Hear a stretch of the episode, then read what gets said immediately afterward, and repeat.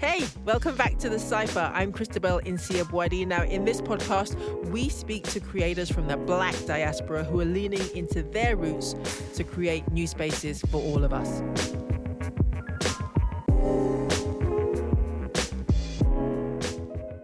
On today's show, we are playing one of my all time favorite on air conversations. It's with Lola Akinmade Åkerström. She is a photographer, she is an author, she expresses herself in all the ways. She's basically someone who understands that she has her own way of telling stories.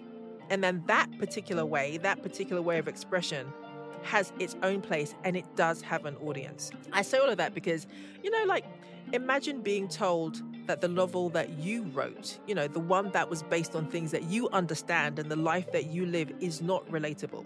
I say imagine that, but I know that a lot of us have heard that before, you know, that what you do is niche or that no one really, really relates. Well, Lola had that experience when she wrote this book, In Every Mirror She's Black. But she pushed through that and she ignored whatever insecurities that might have created and she kept on telling that story and she kept on saying that this story was a story that was worth being told and a one that was worth being shared. And the result is this debut fiction novel that, as I said at the start, is called In Every Mirror She's Black. It resonates with all kinds of women all over the world. So I want you to take a listen to this conversation because we talked about the book, we talked about her living in Sweden, we talked about being an international wanderluster, um, and we talked about just the importance of being able to be free to explore and connect with other people. I hope you enjoy.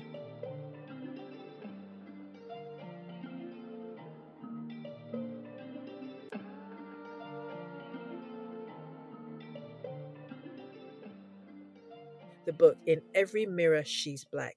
There are so many layers, even to the title. So let's start there. Why did you choose the title? That's actually not the original title of the book. So oh. the original title of the book was called Afro Swede, and oh. Afro with the Swedish umlauts on the Afro, and mm-hmm. then on the Swede, the African intonations on the Swede. So I kind of created a really cool uh, word. Mm-hmm. But when we got it to the publisher and they were testing it with their focus groups, people didn't understand what it meant. The way I had kind of written that word, they thought, is it a book of poems? Is it a book? What, what is it? And it's a publisher that's known for really testing titles. So we went back and started thinking of, okay, what's a title that will better capture, you know, the stories? Because that title I had didn't really fully do kind of the women and their stories and their individuality the justice it needed.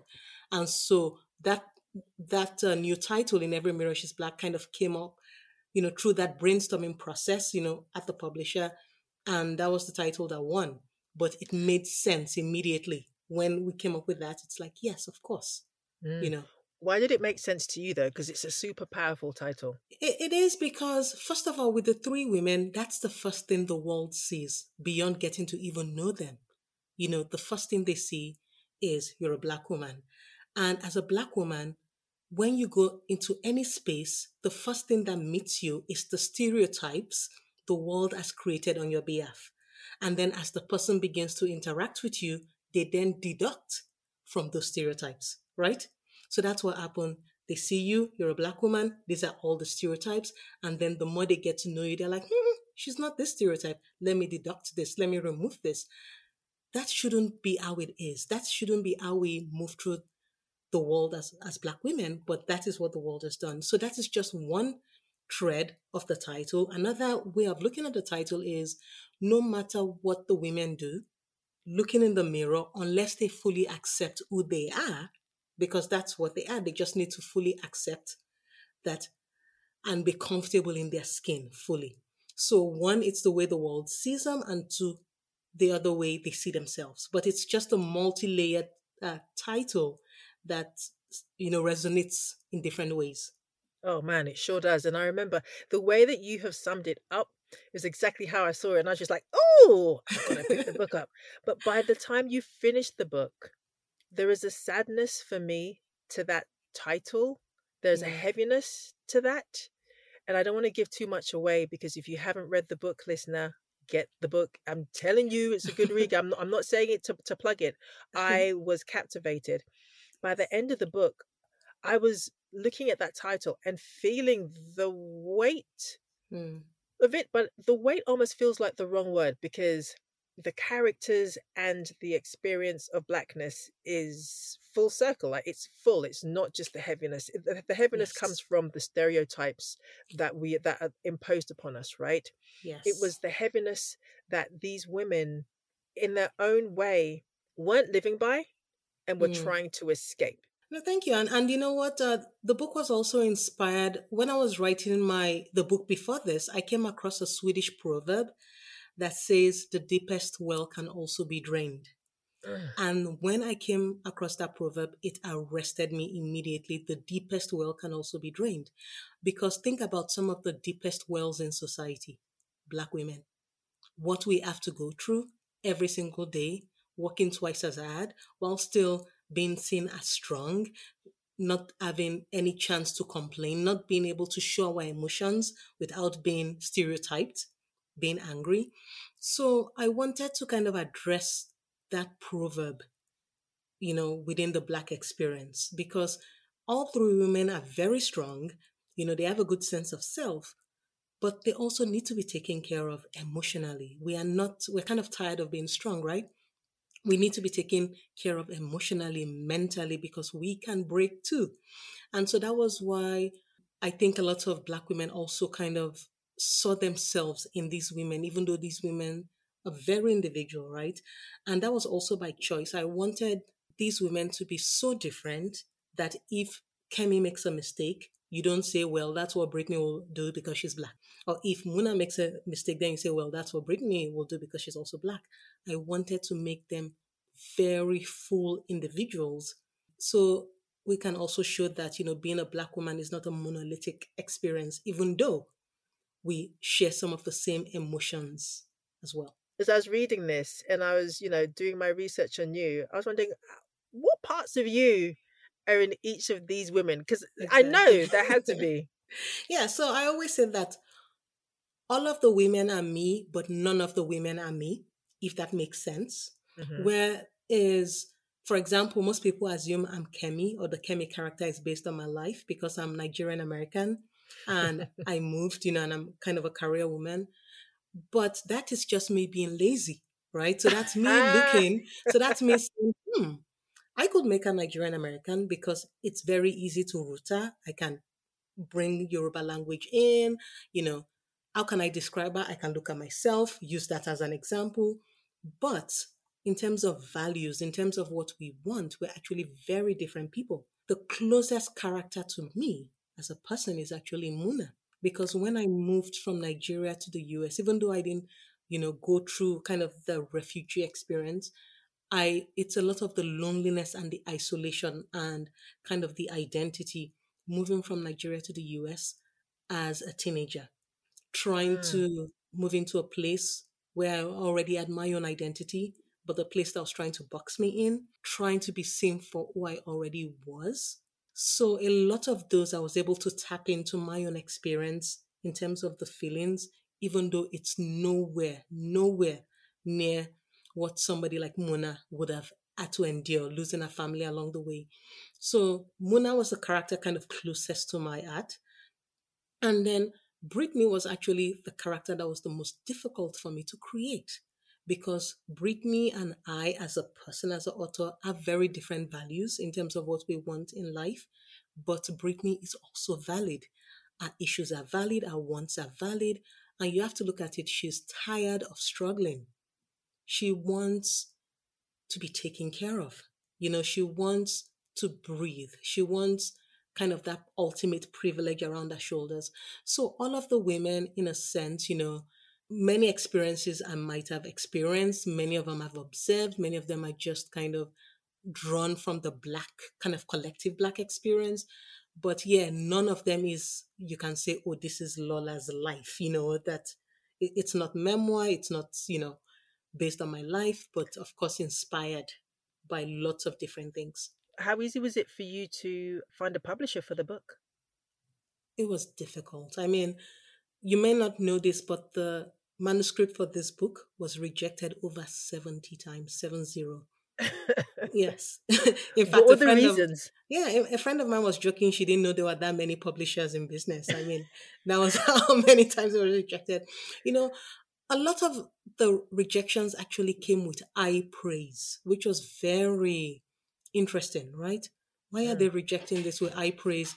And so one of the reasons was, first of all, they kept saying, well, the literary imprint said it was too commercial for them. The commercial imprint said it was too literary for them. But most of them is because I centered three black women on a mainstream kind of level. One of them hijabi, you know, in a country like Sweden that's just revered. And so most of them said, well, they didn't feel like their audiences, which are primarily, you know, kind of white women, would mm-hmm. connect mm-hmm. with these black women. And I kept saying that, but those audiences connect with vampires, they connect with aliens, they connect with werewolves. Why can't they not connect with me as a black woman? It's very difficult, you know, to hear that kind of thing. So they didn't have the vision for publication because they felt like their audiences would not see themselves reflected in these women. So over because 70 rejections. Count. Yeah, because exactly. Black women don't count. Because we don't count. Because we so it, so it was very so it was a rough journey, but since then we have we already have four publishers you know tv interest so there's a lot going on. Listen to the cipher wherever you tune into your favorite podcasts. And don't forget to sign up for the cipher newsletter. There you'll discover more great podcasts from africa and the diaspora. You'll also get to find out a little bit more about my team. For anyone who's listening, if you don't know about Lola, she's also a photographer, which is how I came. Actually, you do all the things. You do all the things. You are, if, if I may lead into that stereotype, you're an overachiever. I know. I, I try to stay busy.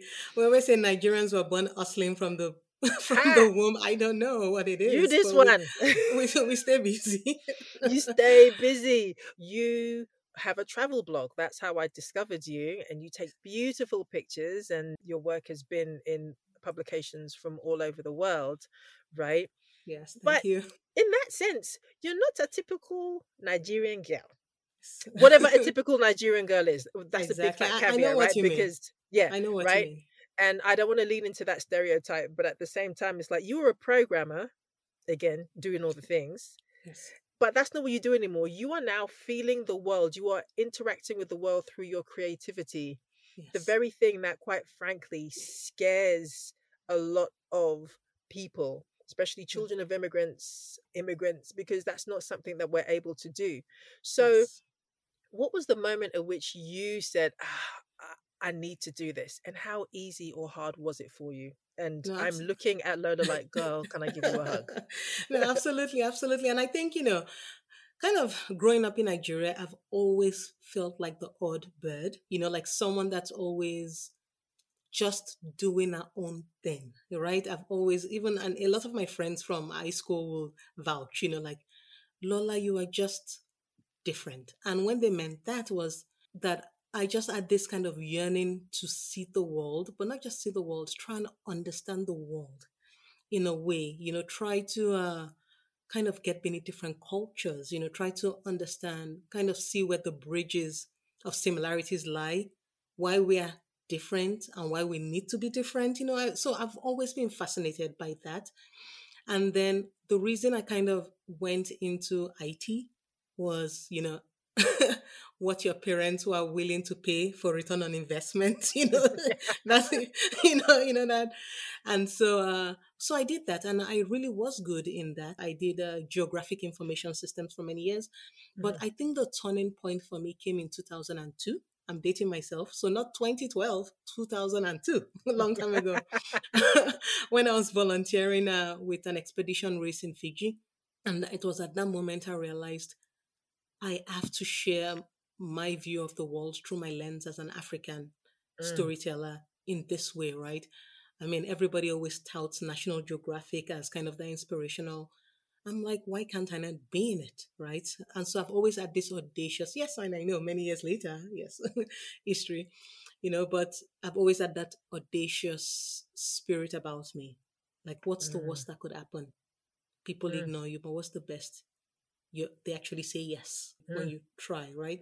So that is kind of how that audaciousness came, you know, and then and since then I've just realized, you know what, I have my own unique voice, I have my own way of telling stories and I need to stick with that. I'm not going to be for everyone, but the people that connect and relate will find you. So. That's a very scary thing for a creator to lean into that, right? Yes. And to trust that voice and to put it out there. What was the thing that pushed you and forced you? Because it's what we understand on one hand, it's, you know, like you were this curious person, but what made you take the leap? You literally must have must have been a moment where you're just like, ah, or maybe you like how did it happen yes so so i kind of took i did like a gradual you know leap so it wasn't like a swan dive into into nothingness you know in fact when i when i said i wanted to kind of lean more into photography my mom is like remind them you have degrees oh. You know? So so you so you understand the uh that you know, exactly. Eh, but i mean now she's my biggest fan you know but of course. so but it was about kind of for me i did like a slower transition right? So at that time i came back i started freelancing on the side while i still kept my programming job. So i built mm. enough of a portfolio where i felt that okay now i can kind of jump full time into being more creative writing and so even when, i did that jump at that time it was like a 60% income cut immediately, Oof. you know. And then, I mean, we gratefully, yeah, and that's that, back that's then, you know. Scary. Exactly. Yeah. I mean, gratefully, you know, that's been recouped, you know, over the years and, and more. But at that time, it was super scary, you know. Mm. But I knew that, you know, I, so I have to share this anecdote. It's from one of the, uh, I think the first black woman to ever go to both the North and South Poles in her 70s, Barbara mm. She's dead now. And when I was interviewing Barbara for an interview, she said, Lola, that life is too short for you to have a heart attack in your cube and the last face you see is that coworker you did not like. And when Whoa. she said that, and she's somebody that just talks, she's very, she's unfiltered that way when she when she talks, you know, I so rest in peace. But when she said it that way, it made sense in terms of like life being short and not doing what you're meant to do. You know, I feel like everybody everybody doesn't have to travel or be this creative, but at least everybody has to show up fully in their lives with the talents they've been given. It also reminds me of that Bible parable about the talents, right? Where some people hide their talents and some people double their talents. So you've been given those talents, those gifts, you need to show up fully. She was yeah. one of my inspirations. Mm. Now, you I told you I was going to get to this. You live in Sweden, which is a country that is not necessarily known for having very many uh black folk shall we say it probably has more black folk than most of us know in fact i suspect it does what was that like? yeah, no, absolutely. I mean, I mean, for me, getting beneath a culture is trying to understand how the culture handles stress, and so I was able to kind of, you know, Ooh, wait, pause, pause, pause. Sorry, yeah. sorry. Getting to know a culture is is what for me getting to know how it handles stress. Yeah, how, how culture handles stress? handles stress exactly because there's a mm. lot that a culture can tell you based on how it collectively handles stress. And when you think about the sources of stress in our lives, they, they, they tend to be physiological things.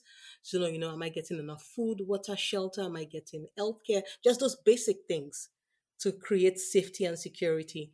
So when I think of, like, for example, Nigeria, we know that those sources of stress are never going to go away. So we mm-hmm. live vibrantly, like, like you know, like there's no tomorrow. It's yes. just a bit more kind of a vibrant culture, right? And when I think of the US, um, it's a culture where we're never going to agree on how we're going to handle stress. So let's just camouflage the, the stress, figure oh out ways to keep it at bay. And, and that's what creates kind of very creative people. We're creating creative ways to just keep stress at, at bay while we keep moving in life, right? And then when you think of the Nordics, it's a it's a the culture collectively is one where for us to fully function, we have to keep stress as, at bay. So we have to make sure that our basic needs, if it's um, you know, uh, work life balance, if it's healthcare, just our basic needs are met so that we can actually function. So a lot of societies operate differently. And so for me, those that's the way I kind of observe different cultures, right? And so so when I moved here, you know, obviously people don't know this, but 25% of Sweden's population has kind of foreign roots. So not just black, but like foreign roots. So it's a lot more diverse than people realize. And there are strong black communities in, you know, in Sweden, you know, from the Somali community to Eritrea and Gambia. And there are lots of strong, as well as Afro Swedes. So people that are either born, you know, in Sweden or maybe one parent is, is, um, you know, African roots, but you don't get that image outside of Sweden, right? You know, people still meet that one dimensional image. And I know mm-hmm. that because I'm a travel writer and I've written a lot about Sweden and how, you know, what to do, how to experience, and I'll keep writing. But I felt like I'm also a black woman here and I need to share a lot more balanced picture so people understand yes these are all the amazing things but also i'm a black woman here and these are some of the challenges i face on a daily basis as well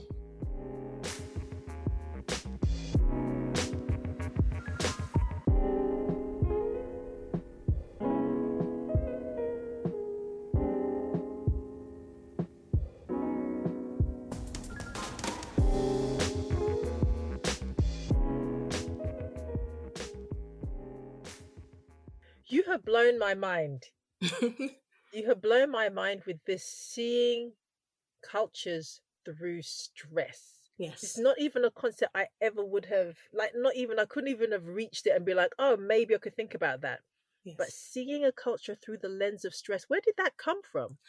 You know, I don't know. And I think it's just it came from years of observation. You know, I mean, maybe I was an anthropologist in a different life. I don't know, but I mm. I hmm. know I really do love uh, getting beneath cultures. In fact, I was just talking about it recently that one of the things I love about Nigeria is first of all over 250 different tribes speaking yes. over 500 unique languages and we're all kind of in Lagos mm-hmm. you know living our lives you know mm-hmm. and and that's kind of cultural melting pot mentality has always intrigued me, you know. Mm-hmm. And so so it's just kind of years of observation based on my experience living in different places, reading a bit, but it's it's mostly from just feeling.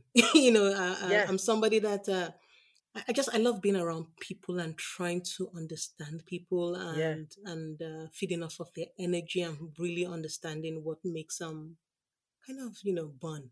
So yeah. so yeah. How do you think or how do you hope your book but also your work has redefined or reshifted what the black experience might be in some small way? What yes. is your maybe let's start with your hope maybe. Yeah no no i think i i hope it shows possibilities right? That you know i'm somebody that has always I don't like the word hate, but I've hated boxes. I've hated predefined boxes of when we when you say you're supposed to be or do or think or be or feel a certain way. You know, I've always felt like why aren't we allowed to just kind of exist and feel? And and you know, so for me, one of the things that I hope my work shows is one, just that we're a lot more connected than mm. we want to admit.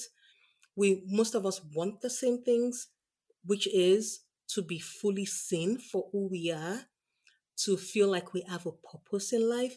And this is also why I'm not a fan of first impressions. I really am mm. not. Because I feel like first impressions force us to be one dimensional so we can make that quote unquote first impression when we are all very multi-dimensional kind of complex beings where you might meet me on a off day, maybe on a day when I'm not feeling good, and then you've already framed who I am as a person based on that one interaction. I'm not a first impressions person. I actually mm. give people a lot of multiple chances to see different facets of the person before I can make a decision. And mm. so I think I hope that's what my work will show is that to give each other more grace because we're a lot more complex So I hope that's what my work shows. I know it, it does. I mean, your book, what I, what, first impression, my first impression of your book yes. was actually, um, I was just so, oh, thankful to be reading a book about three women who were doing stuff and some of their life was heavy some yes. of their life was not and it felt very realistic but they were able to just be that was also why i wrote the book is i wanted to give them space to make mistakes because as black women we're not given enough space to make mistakes. We want to be able to be damsels in distress as well if we want to be right? But society doesn't give us that space. We always have to be seen as strong and you know and i wanted to not only give them space to make mistakes but i wanted them to stop surviving and actually look at thriving. Yeah. because uh, black women were always seen as always surviving and struggling mm-hmm. but once a black woman wants to just simply thrive then she becomes almost like the most threatening thing in society Yep. You know, I've been getting a lot of uh, some of the feedback I've been getting, especially on the three characters, is from non-black women is that they really connect with Muna and a story and a narrative, but mm. they find Kemi and Brittany annoying. What are they complaining about? Are they not Ooh. happy? And that told me a lot. Yeah, sure because if Kemi and Brittany were, were white, all all books are written on just Kemi not finding a date if she was a white woman, right? Oh yeah, so, uh, I mean Bridget Jones exactly. And so that was quite telling. Is that when black women are trying to thrive, then it becomes a, are you not satisfied? What more do you want? You know, because mm-hmm. society has said this is our lot or this is our space, or society doesn't want us to kind of fully self actualize. Ooh, Lola, um, thank you so much for this lovely conversation and um, I hope you'll come back yes. to tell us what you're up to because yes. um, I know you're going to be doing some amazing, amazing things. Thank you so much. Thank you. Thanks for having me.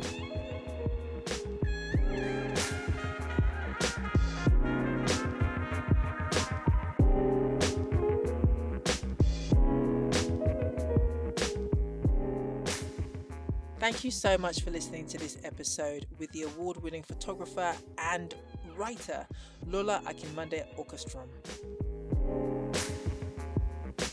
I still really love that conversation. But thank you so much for listening. Now, on our next episode, I take the mic to Nevis and I speak with Chantal Miller, who is the charming and charismatic founder of the organization Island Girls Rock. Thank you so much for listening to The Cipher. I'm your host, Christabel Nsiah-Buadi. We'll be back next time with a new wonderful conversation. If you don't want to miss an episode, subscribe to our newsletter. We're at thecipherpod.com. And don't forget to tell your friends to do the same. Our production team includes Cerise Small, Larissa Witcher, Ty Hughes, and Eugene Kidd. The Cipher is a production of My Lens Media, Inc.